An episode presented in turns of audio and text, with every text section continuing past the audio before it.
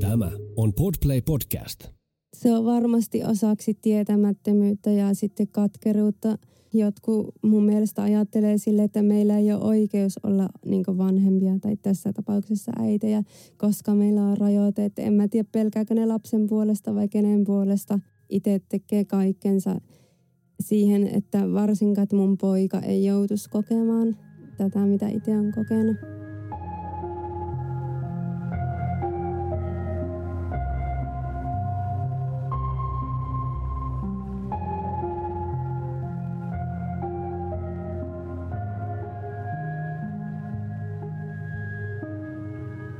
Kuuntelet Siitä on vaikea puhua podcastia.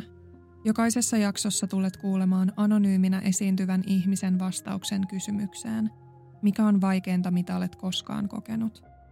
Nämä tarinat kerrotaan ilman sensuuria tai filttereitä. Yksityiskohdat voivat pysäyttää ja pyydänkin siksi huomioimaan sisältövaroitukset, jotka löydät jakson kuvauksesta –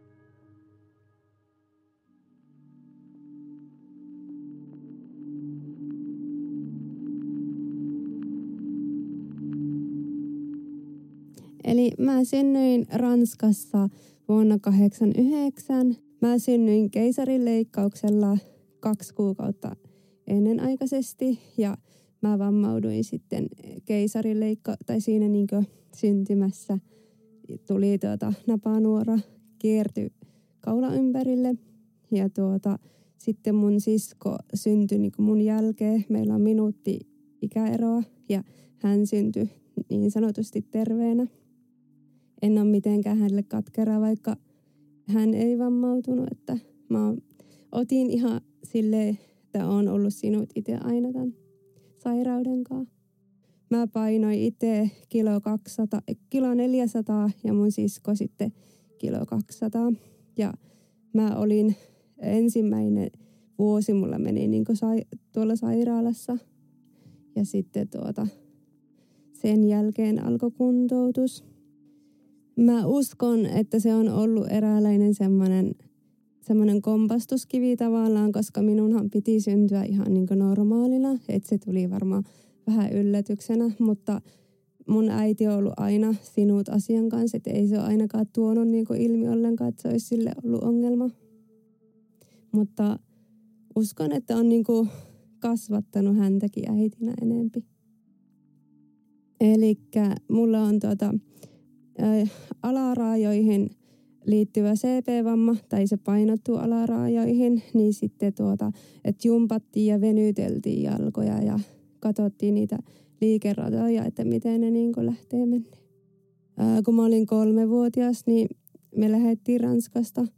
Eli tuota, me oltiin ensimmäiset kolme vuotta Ranskassa, asuttiin niin täytenä perheenä ja sitten lähdettiin pois. Et niille tuli ero mun vanhemmille siitä en silleen tiedä sen enempää, että muuta kuin, että ollaan lähetty. Mä olin aika eloisa lapsi ja semmoinen iloinen ja koko ajan olin tekemässä kaikkea ja mun sisko oli semmoinen, että hän otti aina mua mukaan joka paikkaan, että tämä rajoite ei ollut niinku este vielä siinä vaiheessa ollenkaan, että mulla ei silleen niinku minkäänlaisia harrastuksia vielä – silloin ollut tai en ainakaan muista, mutta mä oon aina tykännyt kirjoittaa ja, ja tuota, olla jotenkin niin kuin, tuo itteeni niin kuin esille ja, niin kuin, ja eläimet on itselle ollut semmoinen. Niiden parissa on ollut ihan lapsesta asti.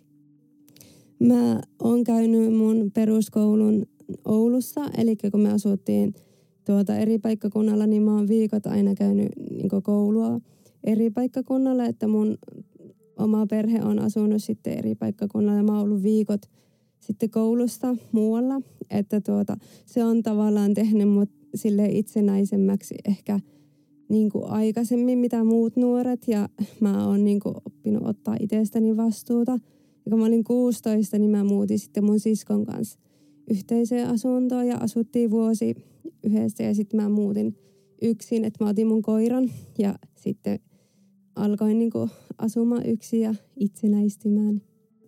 Ää, silloin kun mä asuin Oulussa ihan niin yksin, niin mä tavallaan elin semmoista nuoren aikuisen elämää, että tein ihan kaikkea semmoista, mitä minun ikäiset silloin tekee, että käy baarissa ja sitten mä niinku, mulla on ollut aina semmoinen haave, että mä löytäisin niinku miehen itselleni, että en ikinä en ole hakemalla hakenut, mutta mulla on ollut ne tietyt haaveet, mitä kohti mä oon mennyt.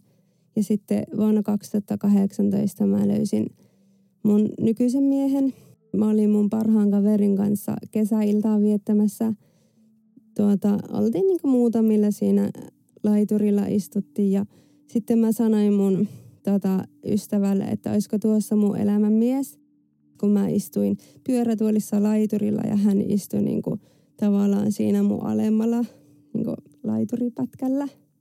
Ja tuota, katsottiin siinä muutama kerta toisiamme ja sitten alettiin juttelemaan. Ja hänestä tuli tosi semmoinen avoin vaikutelma, että hän ei koskaan ole ottanut tätä pyörätuolia tai tätä rajoitetta niin mitenkään. Että hän on aina ajatellut mut niin ihmisenä, ei silleen niin kuin, miten monet ajattelee niin tuolin kautta. Että hän niin kuin, kohteli mua niin normaalia ihmistä.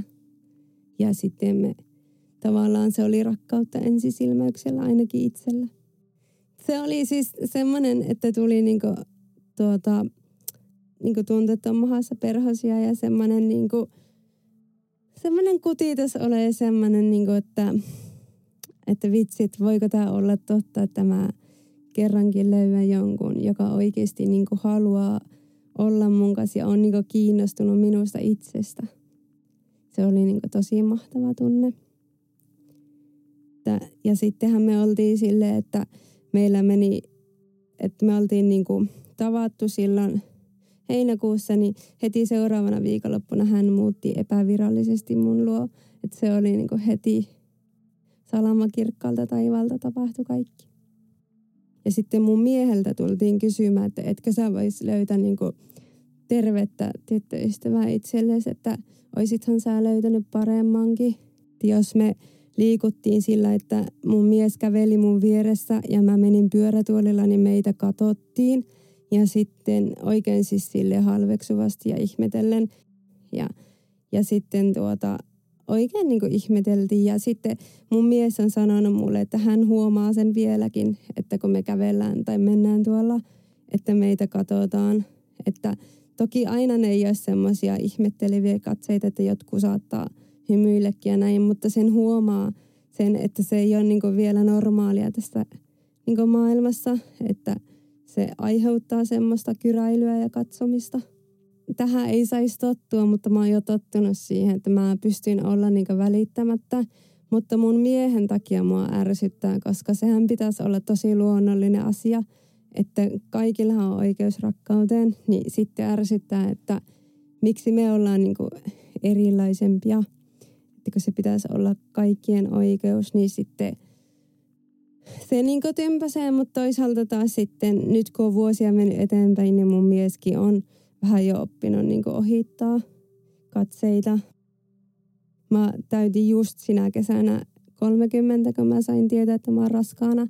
Siis se oli aivan mahtava tunne. Me oltiin just mun miehen kanssa samana päivänä alettu puhumaan, että jos niin vauva tulee, niin, niin saa, saa tulla, että mulla on ollut aina semmoinen haave, että mä haluaisin ennen, kol, ennen kuin mä täytän 30, niin raskaaksi.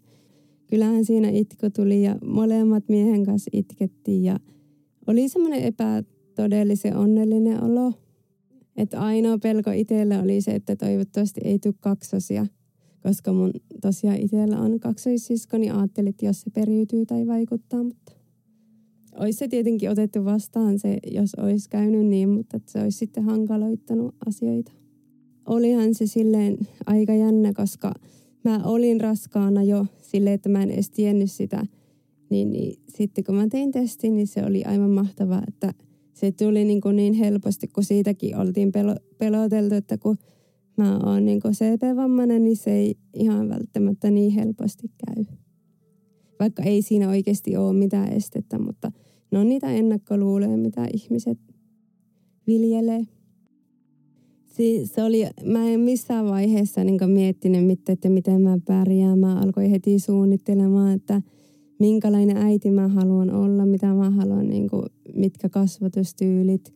Ja itselle oli, niin kuin, ne oli suurimpia asioita. Ja just se, että, että tuota, kun mullahan oli semmoinen tilanne, että niin kuin, hirveästi nuo ennakkoluulot vaikutti myös siihen, kun mä tulin raskaaksi.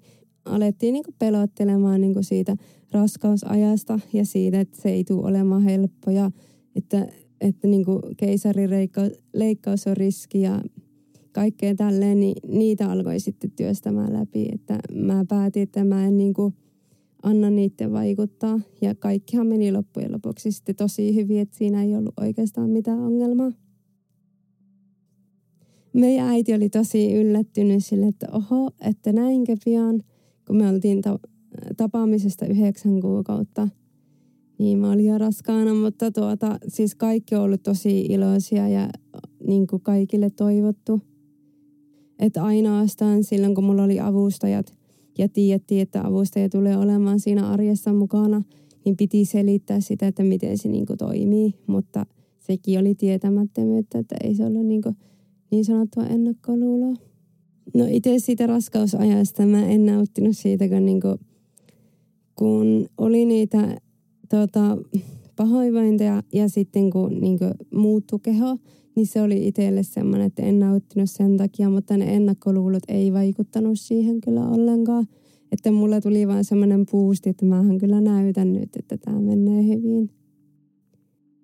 Eli raskauden aikana tai silloin kun mä raskauduin, niin mä hirveästi mietin sitä, että osaanko mä syö oikein ja miten jos mun paino nousee, että minkälainen olo mulla tulee siitä ja onko vaikeampi liikkua ja tämmöisiä juttuja mä mietin. Mutta sitten lopulta kaikki meni niin kuin ihan hyvin, että ainoa ero oli se, että neuvolassahan tehdään punnitukset niin mä en antanut punnita itteeni, koska niillä ei ollut semmoista istumapuntaria.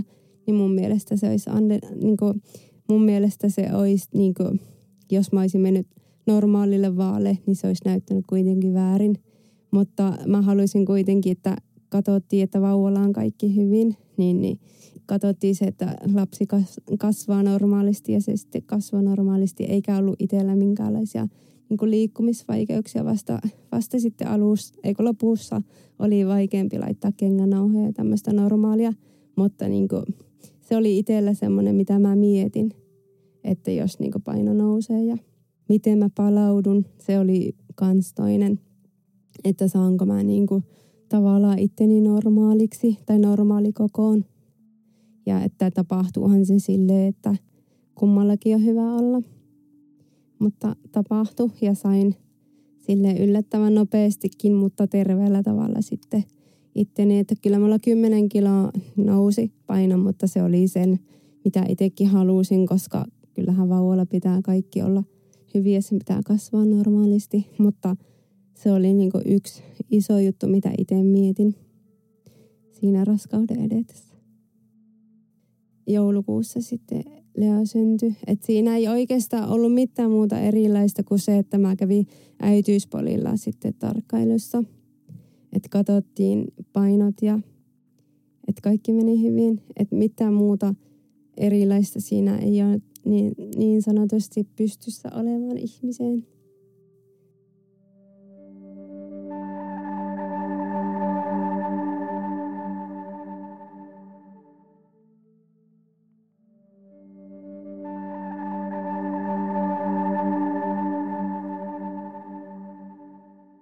Synnytys meni tosi hyvin, että mä menin sairaalaan ja sain sieltä hyvät ohjeet ja sitten mulle laitettiin, mikä se on, epiduraali. Ja sitten tuota, no siinä oli vähän ongelmaa, että kolme kertaa piti laittaa ennen kuin se onnistui. Että, no ja sitten oli semmoinen kokemus siinä tuota, synnytyksessä, että mä sanoin lääkärille tai sille anestesialle, että älä laita sitä puudutetta, että kun mulle ei voi laittaa, että kun mulla on notkoselkä tämän vamman takia, niin se ei sitten uskonut mua ja se sanoi, että kyllähän laittaa, että kyllä se onnistuu. No sitten kun mä olin synnyttänyt ja oltiin saatu poikamaailma, niin se tulee sitten, että hei anteeksi, että mun olisi pitänyt uskoa sua, että mä katsoin sun kuvat niin lapsuudesta, että sinne ei olisi saanut laittaa. että hän ei uskonut mua. Että tolleen se myös sitten näkyy, että joutuu todistelemaan paljon niin kuin.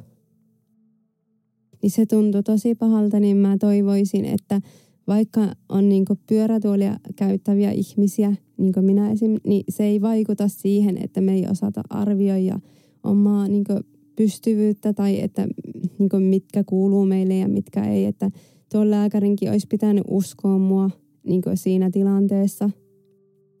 Että uskokaa se, mitä asiakas teille sanoo, koska se saattaa jättää tosi isot traumat, tuommoinenkin kokemus. Mutta kun siinä olisi ollut semmoinen riski, että mä olisin voinut halvaantua ihan niin kokonaan, niin se oli kyllä tosi, tosi semmoinen mieleenpainova juttu. Ei niinkään hyvällä tavalla, että se on kyllä jättänyt isot niin kuin, haavat itselle. Sitten seuraavaa lasta, jos joskus alan odottamaan, niin on vielä niin kuin jämäkämpi siinä tilanteessa, että jos yritetään jotain ja mit, mitä en niin kuin halua, että tehdään, niin siitä pitää pitää kiinni. Että ehkä itse olin sitten liian semmoinen pliisu sen asian kanssa, että annoin vaan niin se lääkärin tahdon läpi, että pitää sitten olla vielä jämäkämpi näissä asioissa ja pitää puolet. Me oltiin viisi päivää sairaalassa ja sen jälkeen lähdettiin kotiin, niin meillä oli siinä avustaja tuota, muutaman päivän niin kuin, ja sitten tietenkin lapsen isä ja tuota, harjoiteltiin siinä ja sitten tuo lapsen isä eli mun puoliso oli sitten mun kanssa kaksi viikkoa kotona. Ja sehän oli semmoista perusheräilyä ja syöttämistä ja semmoista niin kuin uuden opettelua. Vähän aikaa sitten yritin antaa rintamaita, niin se oli haastavaa. Et niin kuin se ei onnistunut itseltä ja se, mulle tuli semmoinen epäonnistunut tunne. Että sittenhän me alettiin niin ihan korviketta antaa ja se sitten onnistui tosi hyvin. Että se oli ehkä yksi ainut haaste, minkä itse koen. Ja kyllä niin kuin on jättänyt sen verran jäl- jälkiä, että en kyllä toista lasta sitten, jos joskus tulee, niin en anna niin rinnasta maitoa, että se oli jotenkin niin ahistava. Mutta muuten meni kaikki sille odotetu, odotetusti, että vaikka se olikin rankkaa, niin oli se sen arvosta.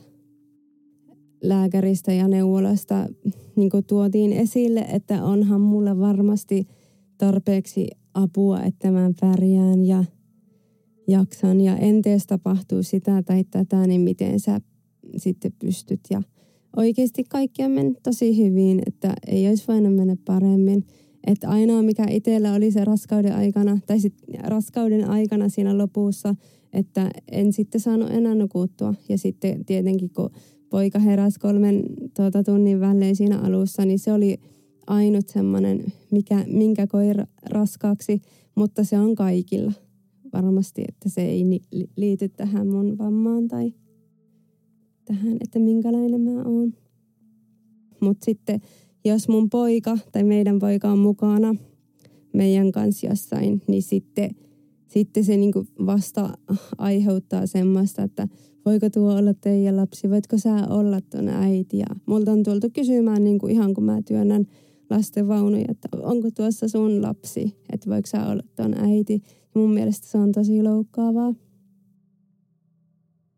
kun kuitenkin mulla on avustaja arjessa silloin, kun mies on töissä, niin, niin sitten niin kuin, että ollaan sanottu ihan suoraan, että mä en pärjäisi lapseni kanssa, jos mulla ei olisi avustajaa. Tai just se, että ollaan tultu niin kuin arvostelemaan sitä mun rajoitetta, että jos mä olisin normaali, niin sitten se ei olisi kellekään niin kuin ongelma. Tai sillä, että liikaa tuon esille sitä, että kun mulla on tämä jakkara tässä alla – että kuitenkin pystyy silleen suht hyvin toimimaan. Ja jos ei pysty, niin sitten pitää vaan pyytää apua, että ei se itselle ole ongelma, se on lähinnä toisille.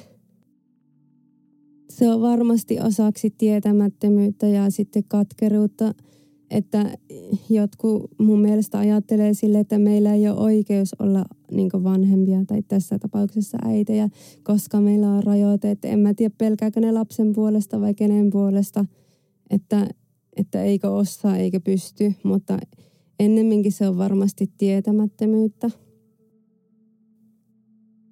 Ja sen takia itse tekee kaikkensa siihen, että varsinkaan mun poika ei joutuisi kokemaan tätä, mitä itse on kokenut. Koska ennakkoluulet on semmoinen asia, että ne ei varmaan ikinä tuu poistumaan maailmasta.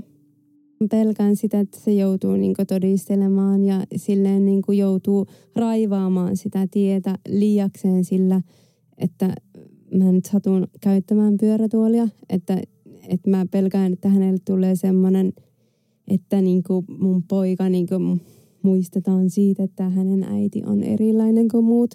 Mä toivoisin, että hänet pystyisi niin kuin, pystyttäisiin niin kuin, kohtaamaan samalla tavalla kuin kaikki muut. Ja sitten samalla tavalla toivoisin, että minut kohdattaisiin äitinä niin kuin samalla tavalla kuin kaikki muut, koska se auttaa sitten mun poikaa niin kuin hyväksymään. Sen takia, niin kuin, jos ajatellaan tätä hetkeä, niin mun pojan takia mä niin kuin, haluan tehdä kaikkia. Se on niin kuin, mun elämä. Ei, ei nyt siis sille, että siis totta kai siihen kuuluu kaikkea muutakin mun elämään, mutta se on niin se ykkösprioriteetti. Ja se on mun niin suuri unelma. Ja, ja se on niin kaikki.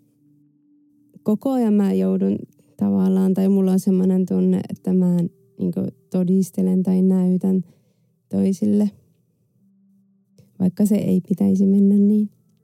Jos mä oon vaikka mun avustaja ja mun pojan kanssa liikenteessä, niin monesti otetaan se katsekontakti mun avustajaan, vaikka se ei todellakaan saisi olla niin. Tai sitten jos mun pojalle puhutaan, niin sitten puhutaan mun pojalle ja avustajalle – ja sitten mä oon kokenut myös sitä, että jos mun avustaja on ollut mun pojan kanssa, niin luullaan automaattisesti, automaattisesti että se mun avustaja on mun pojan äiti. Että niin sille, että monta kertaa on kokenut sille, että ajatellaan, että mä en ole se äiti, vaan se on toinen. Että se on kyllä tosi loukkaavaa. Ja sitten just tuo, että jos mä oon ollut vaikka kaupassa itse ja niin kuin mennyt jonossa vaikka eteenpäin kassajonossa, niin sitten on ihan tuijotettu, niin olen mä kerran sanonut sinne, että hei se lehtikori on toisella puolella, että ei tarvitse tuijottaa, koska on mennyt niin hermot, että oikeasti, että eikä ihmiset ymmärrä, että se on aika loukkaava tuommoinen käytös. Ja mä uskon, että monet äiti-ihmiset tulee niin kuin antamaan neuvoja, että jos ne on äitejä itse, niin ne yrittää niin kuin valistaa. Mutta en tiedä, se on tosi ärsyttävää, koska eihän kukaan ole valmiiksi äidiksi ennen kuin on niin itse synnyttänyt ja saanut lapsen. Mä uskon siihen, että siihen ei voi oppia. Mä uskon, että niin meidän poika alkaa nyt ymmärtämään sen, koska se on monta kertaa kysynyt multa, että äiti, miksi meitä katsotaan noin tai miksi tuo tuli juttelemaan sulle. Ja niin kuin, että mä joudun niin kuin hänellekin selittämään sitä, että tämä pyörätuoli tekee sen. Mutta että en mä usko, että se tästä enää voi lisääntyä ainakaan, kun se on jo sillä tapaa, että mä toivon, että tulisi enempi semmoisia niin sanottuja rajoitteisia vanhempia, niin sitten pystyisi paremmin niin kuin ihmisetkin käsittelemään tätä asiaa. No mulla on hirveän vähän niin kuin pyörätuoli niin vanhempia kavereina tai niin piirissä, mutta mä itse kirjoitan blogia, niin sinne mä sitten pystyn tuntojani niin silleen vuodattamaan ja purkamaan, mutta että ei ole silleen, kyllä mä niin kavereille puhun siitä, että minkälaista on kokenut, mutta ei ole semmoista vertaistukea. Mutta että on niin saanut semmoista hyvää mieltä on tullut ja sitten on niin saanut tai että mä oon niin pystynyt toimimaan vertaistukena niin semmoisille tyypeille, joille on syntynyt vaikka CP-vammainen lapsi, niin on pystynyt auttamaan, kun he on kysynyt, niin, kuin, niin se on sitten taas itselle palkitsevaa. Ja sitten, no, mieshän se joutuu kuulemaan sitten näitä mun vuodotuksia, mitä mä niin sanoin, että miten, tai mitä ollaan kuultu ja näitä. Että aika avoimesti mä kuitenkin tuon niitä ilmi, että mä en koskaan jätä ni, niitä niin omaa mieleen. Että mun mielestä kaikkien pitää kuulla se, että mi, miten tämä maailma pyörii. Siis nämä ennakkoluulot on semmoinen, että mikä niin oikeasti välillä todella paljon ärsyttää. Mutta ei niinkään se, että on tämmöinen, vaan se, että joutuu niinku taistelemaan näistä ja joutuu niinku toisille todistelemaan. Mutta että on niinku sinut itteni kanssa, mutta näiden ennakkoluulojen kanssa en ole. Mä toivoisin, että otettaisiin enempi selvää. Ja sitten, että kyllä multa saa tulla kysymään, että mä oon aina sanonut, että mua saa pysäyttää ja saa tulla juttelemaan ja mun pojalta voi kysyä ja näin. Mutta se, että miten se asia esitetään, niin se on niin se pointti tässä.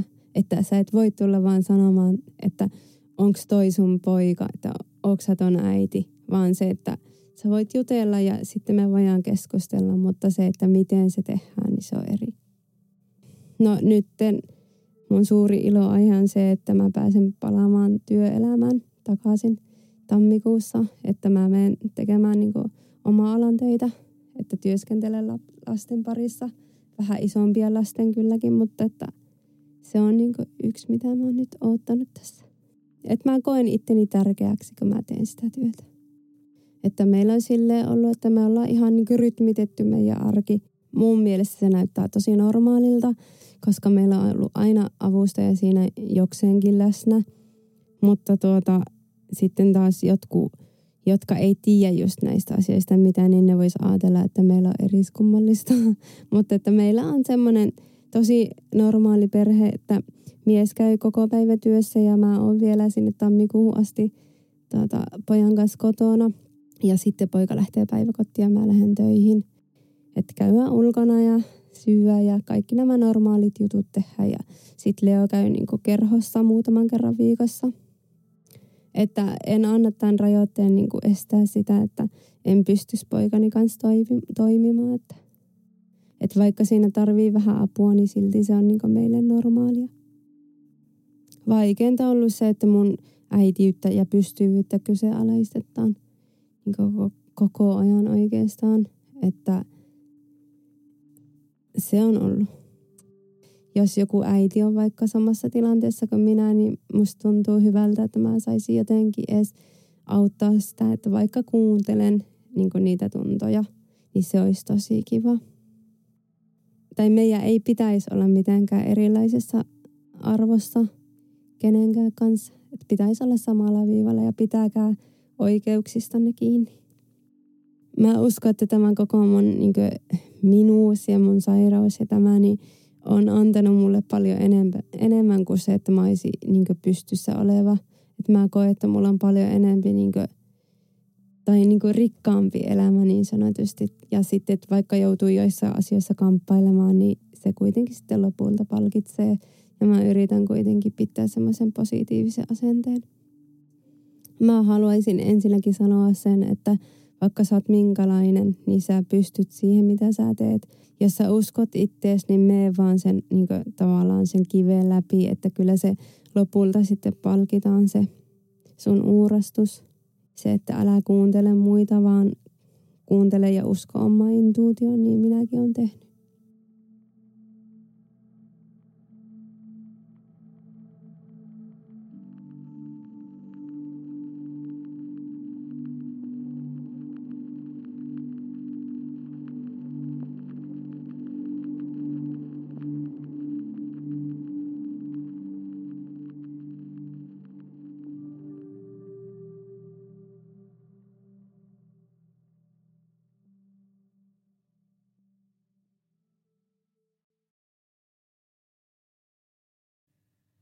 Olet juuri kuunnellut Siitä on vaikea puhua podcastin jakson. Jos päivän aihe kosketti sinua, suosittelen tutustumaan linkkeihin, jotka löydät jakson kuvauksesta. Jos haluaisit osallistua podcastiin ja kertoa oman tarinasi, voit lähettää hakemuksen osoitteeseen siitä on vaikea puhua at gmail.com. Suurin kiitos jaksossa tarinansa jakaneelle haastateltavalle. Siitä on vaikea puhua podcastin löydät myös Instagramista – nimellä Siitä on vaikea puhua. Sieltä löydät muun muassa kuvan esineestä, jonka haastateltava henkilö kertoi muistuttavan häntä jaksossa puhutusta aiheesta. Kiitos kun otit aikaa päivästäsi kuullaksesi yhden ihmisen tarinan. Ensi kertaan.